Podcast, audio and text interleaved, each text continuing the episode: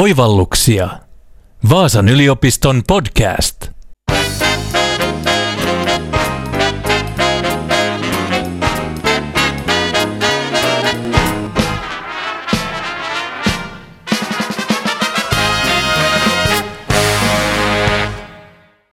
Korona on yllättänyt yritykset, yhteiskunnan ja yksilöt.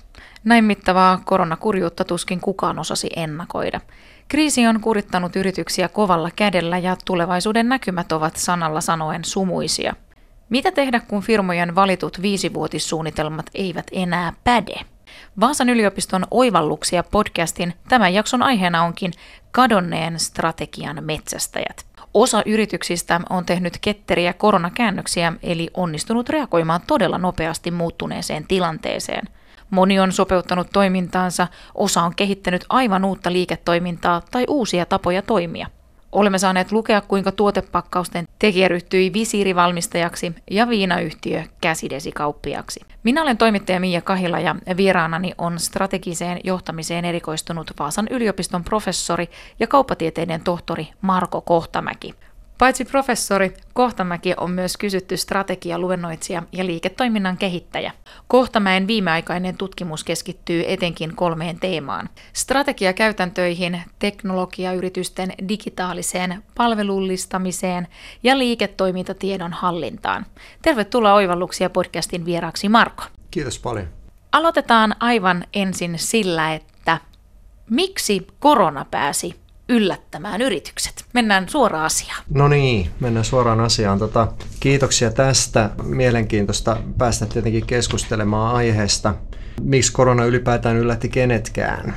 Että, et, et, näinhän se tapahtuu, että kun me ajatellaan, että mitä strategia on ja mitä strategialla niin kuin ymmärretään, miten se määritellään, niin mehän ajatellaan se ja nähdään ja yritykset näkee sen usein sillä tavalla, että, että strategia on pitkän tähtäimen suunnittelua kun strategia on pitkän tähtäimen suunnittelua, niin se tähtää siihen, että, tai siis vanhassa perinteisessä ajattelussa, että pystytään valmi, valmistautumaan ulkopuolelta tuleviin uhkiin. Ajatellaan sillä tavalla, että, tai oikeastaan historiallisesti on ajateltu sellaisessa vanhassa maailmassa ennen digitaalista aikaa, 6-70-luvulla, kun, kun strategia ja business policy käsitteinä keksittiin Harvardissa ja tuolla Jenkeissä, niin ajatus oli se, ja, ja maailma oli tietysti sellainen, että pystytään valmistautumaan. Että pystyttiin paremmin näkemään öljykriisi ja, ja vastaavat ikään kuin ilmiöt. Ja, ja ajateltiin sillä tavalla, että hyvällä suunnittelulla ja, ja tällaisella pitkän tähtäimen kauaskantoisella skenarioinnilla voidaan valmistautua tällaisiin uhkiin. Ja erityisesti tämän digitaalisen maailman myötä on, on ehkä maailma muuttunut sillä tavalla, että on vaikeampi enää valmistautua, on vaikeampi niin kuin etukäteisesti tietää, että, että mitä tulee tapahtumaan.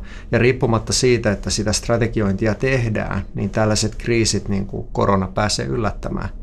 Ja, ja tämä on oikeastaan, tämä johtaa sellaiseen ajatteluun, että, että tutkimuskirjallisuus ja, ja konsultit ja kehittäjät on uudelleen määritellyt vähän sitä strategiakäsitettä sen sijaan, että nähdään strategia tällaisena hyvin pitkälle tähtäävänä pitkän aikavälin suunnitteluna, ajatellaan sillä tavalla, että, että strategia on organisaation kehittämistä ketterämmäksi, eli reagointikykyisemmäksi adaptiivisemmaksi ja, ja, ja, ja toiminnan kehittämistä sillä tavalla, että sen sijaan, että oltaisiin etukäteen nähty, että korona on tulossa ja, ja, ja tällainen, tällainen vaara ikään kuin uhkaa, niin kun se on käsillä, niin pystytään nopeasti reagoimaan ja, ja elämään sen tilanteen mukaan, muuttamaan liiketoimintamallia, muuttamaan tuotteita, palveluita ja, ja muuttamaan toimintatapoja.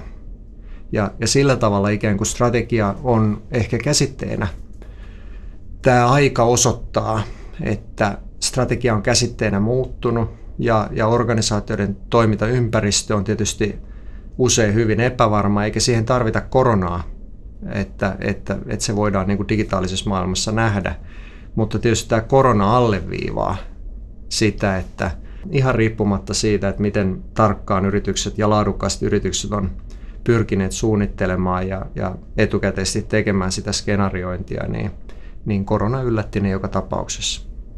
Minkälainen on oma arviosi siitä, että voiko joku muu vastaava tai täysin erilainen asia vielä yllättää meidät tulevaisuudessa, mistä meillä ei ole vielä minkäänlaista käsitystä? No ihan varmasti. Ää, ei meistä varmaan kukaan osannut nähdä niitä kehityskaaria, joita digitalisaatio on ottanut tähän päivään mennessä. Ei me varmaan aidosti uskottu, että, että me nähdään ikään kuin autonomisten autojen esiinmarssia, kun silloin 90-luvun puolivälistä 2000-luvun alkupuolelle ikään kuin tapailtiin tätä digitaalista vallankumousta ja, ja internetin äh, ikään kuin käynnistymistä näille isoille massoille. Ja, ja 2007 iPhone julkistettiin. Ennen iPhonein julkistamista, mistä on vasta 13 vuotta aikaa, niin, niin meillähän ei ollut nykymuotoisia älypuhelimia. Että tässähän on tapahtunut ihan valtavasti ikään kuin 20, 20 vuoden kuluessa, 10, viimeisen 10 vuoden kuluessa ja, ja ihan viime vuosina. Ja, ja sillä tavalla niin kuin, niin kuin tota, tämä, tämä sykli, tämä nopeus, jolla asiat muuttuu, niin se on ihan, kellotaajuus on ikään kuin ihan eri, eri tasolla kuin mitä se oli parikymmentä vuotta sitten. No mitä yritys sitten voi tehdä, kun korona tuli? No se on hyvä kysymys, että, että millä tavalla tällaisiin tällaiseen muutokseen voi valmistautua. Että miten ikään kuin organisaatioiden pitäisi nyt sitten sitä toimintaa kehittää siten, että se olisi paremmin valmis tällaisiin koronan kaltaisiin yllättäviin tilanteisiin ja kriiseihin. Ja ehkä, ehkä se tavallaan tutkimuksen ja, ja konsultoinnin tulokulma, tutkimustiedon ja strategiateorian tulokulma on, on nimenomaan tämä reagointikyky ja reagointiherkkyys. Et sen sijaan, että että et pyritään ikään kuin näkemään ennalta, vaikka tietenkin tehdään myös sitä, niin ennen kaikkea pyritään rakentamaan tiivis organisaatio, joka kykenee muuttamaan toimintaa mahdollisimman tehokkaasti. Pystyy tekemään päätöksiä, pystyy toteuttamaan päätöksiä, pystyy investoimaan, ihmiset pystyy muuttamaan omia toimintatapojaan. Koko Suomi siirtyi hyvin nopeasti etätyömalliin tuossa alle puoli vuotta sitten. Ja, ja ja se oli esimerkki ikään kuin tällaisesta koko kansallisvaltion mittakaavaisesta nopeasta reagointikyvystä. Ja ehkä tämä on nyt sitten, ehkä tässä on tapahtunut jotakin, ehkä, ehkä me kehitytään kansakuntana samalla ja ehkä meidän toimintamallit kehittyy tässä digitaalisessa maailmassa, ei ainoastaan niin kuin sen digitaalisuuden puitteissa, vaan laajemminkin, että, että ehkä me ehkä meillä on sellaista reagointikykyä, joka tulee ilmi näissä tällaisissa kriiseissä.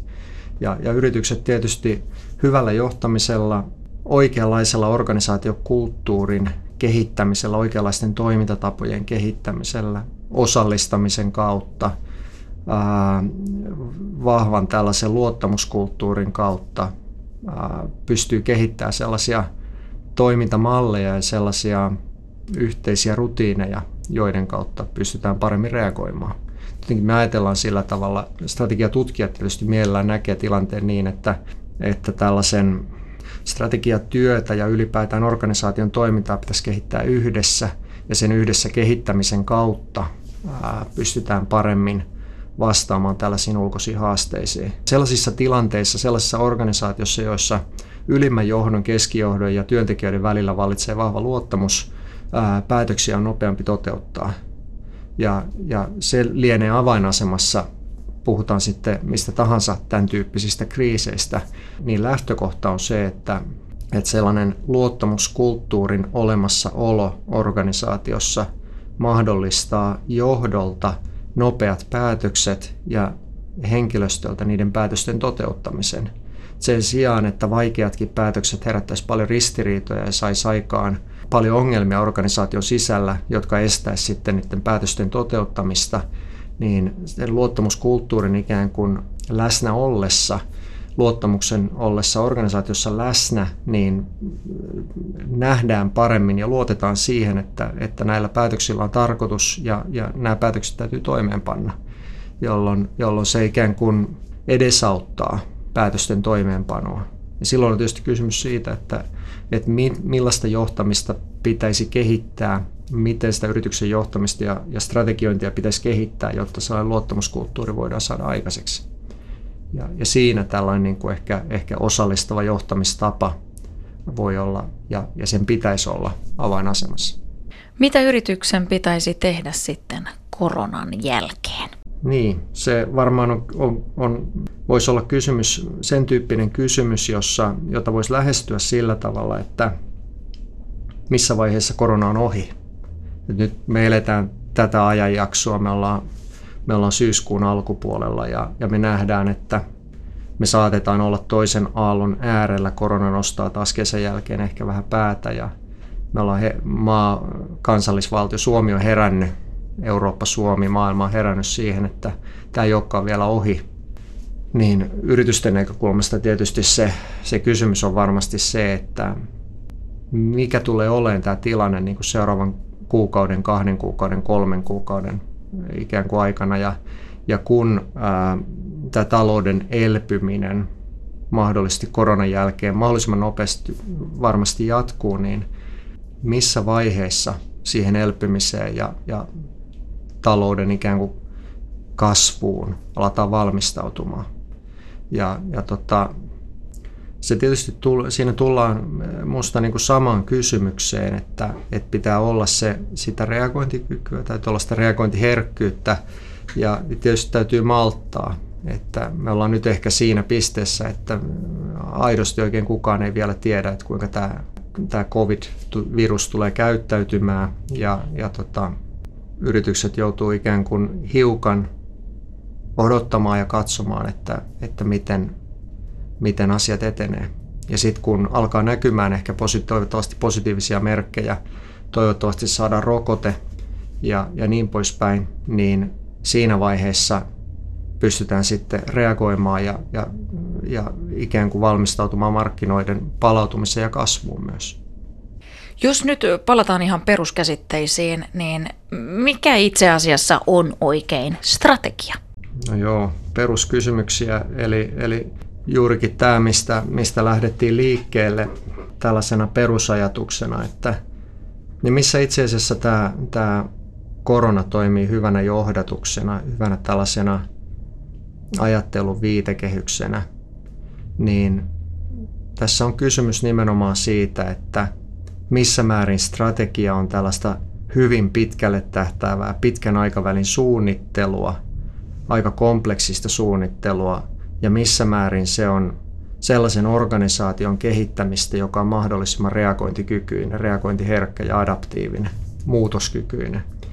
Ja, ja tässä mielessä on tapahtunut iso kehitys strategiateoriassa 60-luvulta tähän päivään, jossa tällaisesta hyvin kauaskantoisesta, pitkälle tähtäävästä, kompleksisesta suunnittelusta, strategiasta ikään kuin asiantuntijatyönä, sellaisena asiantuntijatyönä, jota, jota suunnitellaan toimistoissa yritysten ylimmän johdon ikään kuin takana. Ja, ja nähdään strategia tällaisena, tällaisena asiantuntijatyönä, niin on siirrytty sellaiseen maailmaan, jossa, jossa organisaatiot reagoivat nopeasti, muuttaa toimintaa nopeasti ja, ja, ja sellaisille markkinoille myös, jossa, jossa ehkä kilpailua, globaalia kilpailua on enemmän ja, ja jossa sellaista reagointikykyä ja adaptiivisuutta ylipäätään tarvitaan enemmän.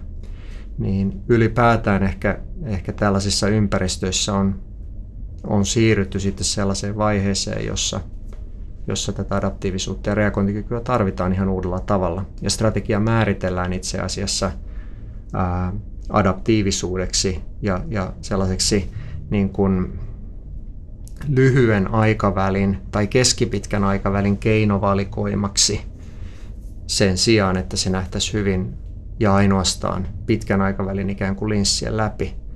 Jos vielä peilaa sitä, niin kuin, jos katsoo, katsoo niin kuin karkeasti. Toimialat on tietysti hyvin erilaisia, yritykset toimii hyvin erilaisilla toimialoilla ja hyvin erilaisissa konteksteissa, hyvin erilaisissa tilanteissa.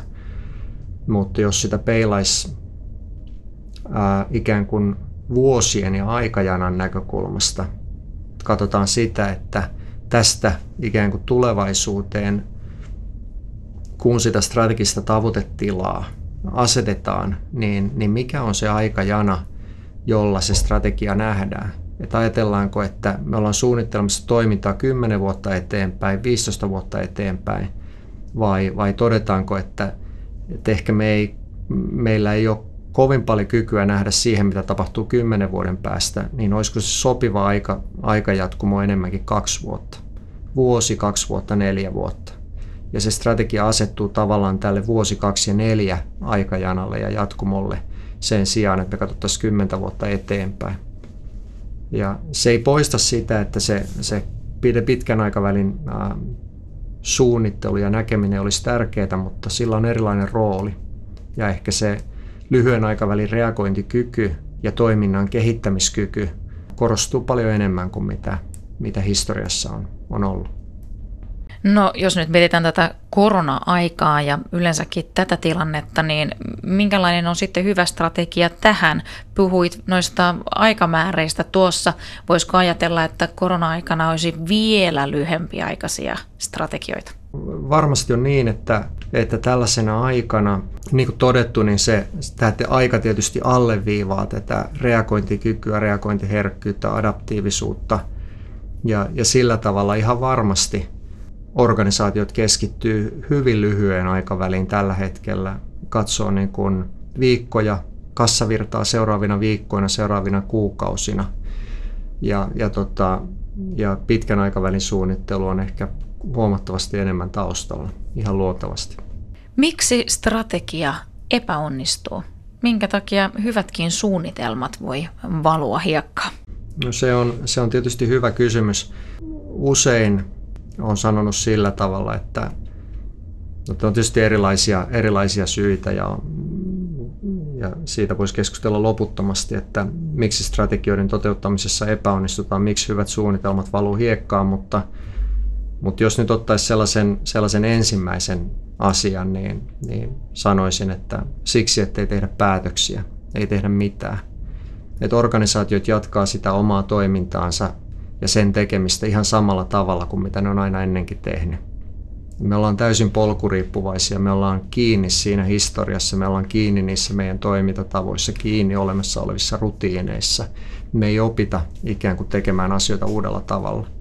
Me voidaan tehdä strategia, mutta loppupelissä iso ongelma on se, että jos me ei muuteta mitään, me ei tehdä päätöksiä, me ei muuteta, me ei investoida, me vaan jatketaan niiden ikään kuin aikanaan oikeiden asioiden tekemistä samalla tavalla. Toinen mahdollisuus on tietysti se, että, että, että me ylisuunnitellaan. Mielestäni semmoinen iso riski organisaatioilla on se, että, että, että suunnitellaan loputtomasti, tehdään kompleksisia suunnitelmia, mutta, mutta ei oikeastaan kyetä niin kuin osallistamaan sitä koko organisaatiota ja sitä kautta sellaista aitoa ikään kuin kehittämisen, tekemisen meininkiä, kehittämisen henkeä ei saada aikaiseksi. Et me, me tehdään hienoja suunnitelmia, tehdään paljon kalvoja, mutta sitten ne kalvot tahtoo jäädä sinne, sinne pöytälaatikkoon. Ja sekään ei ole, se on tietysti, tietysti yksi tällainen niin kuin, niin kuin strategian haaste. Ja, ja tuohon liittyen niin ehkä se, se kolmas haaste voisi olla, olla se, että ei ole välttämättä oikein keinoja osallistaa.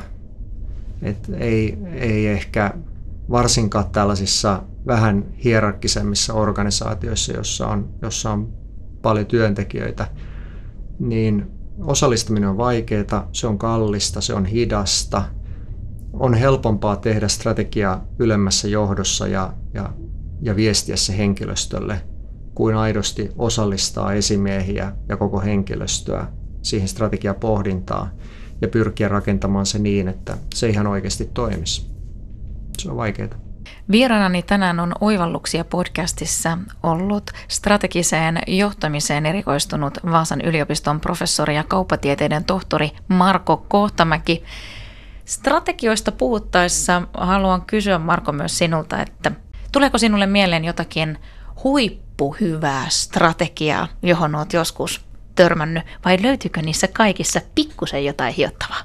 Se on hyvä kysymys, että kun nostaisi tällaisia niin kuin kärkiesimerkkejä hyvistä strategioista esiin, niin, niin mitä, sitten, mitä sitten nostaisi, mitkä olisi sellaisia, sellaisia kärkiä ja mistä sen tietää, mistä tietää, että organisaatiolla on hyvä strategia jälkikäteen sen tietää aina.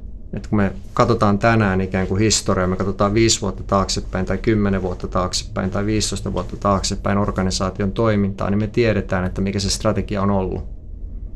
Tänään meidän on hirveän vaikea nähdä ikään kuin viittä vuotta eteenpäin, että, että mikä olisi oikea strategia.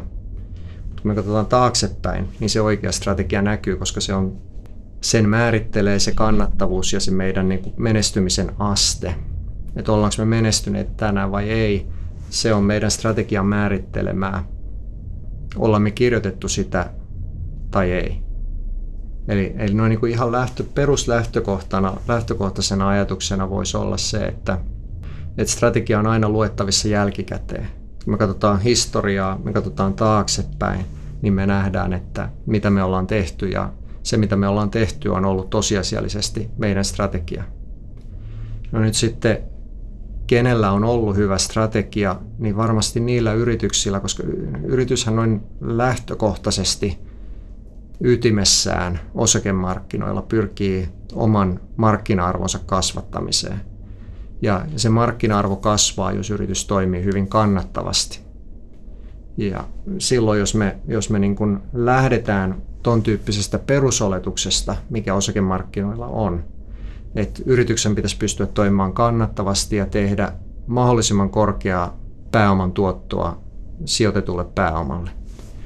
Niin silloin peruslähtökohtana on se, että me voidaan, voidaan tarkastella menestyneitä strategioita siitä näkökulmasta, että mitkä yritykset on taloudellisesti erittäin menestyneitä ja osakemarkkinoilla minkälainen niiden markkina-arvo on pörssissä. Ja silloin, jos me katsotaan kansainvälisesti menestyneitä yrityksiä, niin siellä on tietysti nämä, nämä teknologiayritykset, jotka on, jo, joilla, erity, joilla esimerkiksi, joita tietysti itse seuraan aktiivisesti, joilla on, jotka on erityisen menestyneitä. Siellä on Apple on yksi maailman arvokkaimmista yrityksistä. Google tai, tai sen emokonserni Alphabet on, on erittäin arvokas Tietysti Amazon ei ole teknologiayritys, vaikka jonkin verran, jonkin verran myy vähintäänkin teknologiaa myös, on, on tietysti webbikaupassa vahva ja monella muulla toimialalla jo tällä hetkellä, niin on, on tietysti niin kuin vahvoja yrityksiä ja, ja lukemattomia muita. Mutta siis se lähtökohta, ää, mitä strategia on, niin strategiatutkimuksessa, teoriassa ja tietysti noidenkin esimerkkien, tuosta niin kuin globaalien huippuyritysten kohdalla, niin voi, voi ikään kuin todeta, että niillä on kaikilla uniikki toimintatapa. Niillä on kaikilla jotain aivan erityistä. Ne on valinneet jossakin vaiheessa aivan erityislaatuisen strategian, jonka ne on kyennyt toteuttamaan. Hyvin monet yritykset pystyy määrittelemään erityisen strategian, mutta ne ei pysty toteuttaa sitä. Ja, ja voisi ajatella sillä tavalla, että monien menestyneiden, erityisen menestyneiden yritysten strategiat olisi kenen tahansa yrit, muiden yritysten kopioitavissa, jos niillä olisi vaan ää, ikään kuin riittävä pääoma. Mutta tosiasiallisestihan niin ei ole. Eli, eli suuri, muut yrity, muille yrityksille on aika haastava kopioida Applen toimintamallia, liiketoimintamallia, liiketoimintakonseptia Google vastaavaa, Amazonin vastaavaa tai pohjoismaista yrityksistä esimerkiksi Ikea vastaavaa. Et, et, riippumatta siitä, että et me tiedetään, mikä näiden yritysten strategia- ja liiketoimintamalli on, niin me ei pystytä kopioimaan sitä. Ja, ja sehän liittyy tietysti siihen, että se strategia ja se yrityksen menestyminen on kyvykkyysperusteista. Et ajatellaan, että, että strategia on aika pitkälle kyvykkyyksien kehittämistä. Niitä kyvykkyyksiä on vaikea ostaa markkinoilta. Menestyviä liiketoimintamalleja tai strategioita tai, tai toteutuksia on vaikea ostaa markkinoilta. Yrityksiä voidaan ostaa, mutta yrityksiä on vaikea liittää. Organisaatiokulttuuria on vaikea ostaa. Eli, eli yrityksen toimintaa on vaikea, aika haastavaa kehittää sillä tavalla, että ajattelisi, että voidaan tehokkaasti ostaa muita yrityksiä markkinoilta ja liittää niitä omaan yritykseen ja sillä tavalla ikään kuin tuottaa kyvykkäämpi yritys.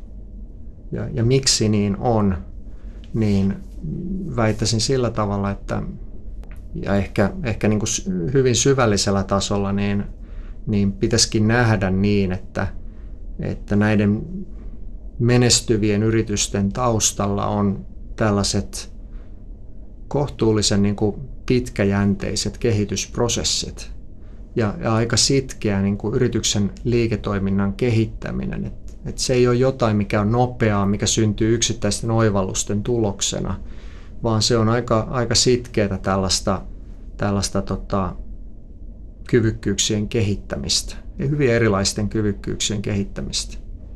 Ja, ja sillä tavalla ehkä niin kuin on, on hyvä ajatella, että sellaisia oikopo, nopeita oikopolkuja, kuten yritysostot, niin ei ole olemassa, vaan, vaan, vaan se vaatii sellaista pitkäjänteistä kehittämistä. Kaikki kehittäminen on, on pitkäjänteistä ja, ja riippumatta siitä, että syklit on nopeita ja, ja organisaation pitäisi olla ikään kuin ketterä ja reagointikykyinen ja adaptiivinen, niin siinä samaan aikaan pitäisi olla sellainen ikään kuin siihen kehittämiseen ja strategiaan liittyvä viisaus olemassa, että, että, että täytyy olla sitkeä. Kiitos paljon Marko Kohtamäki. Kiitoksia.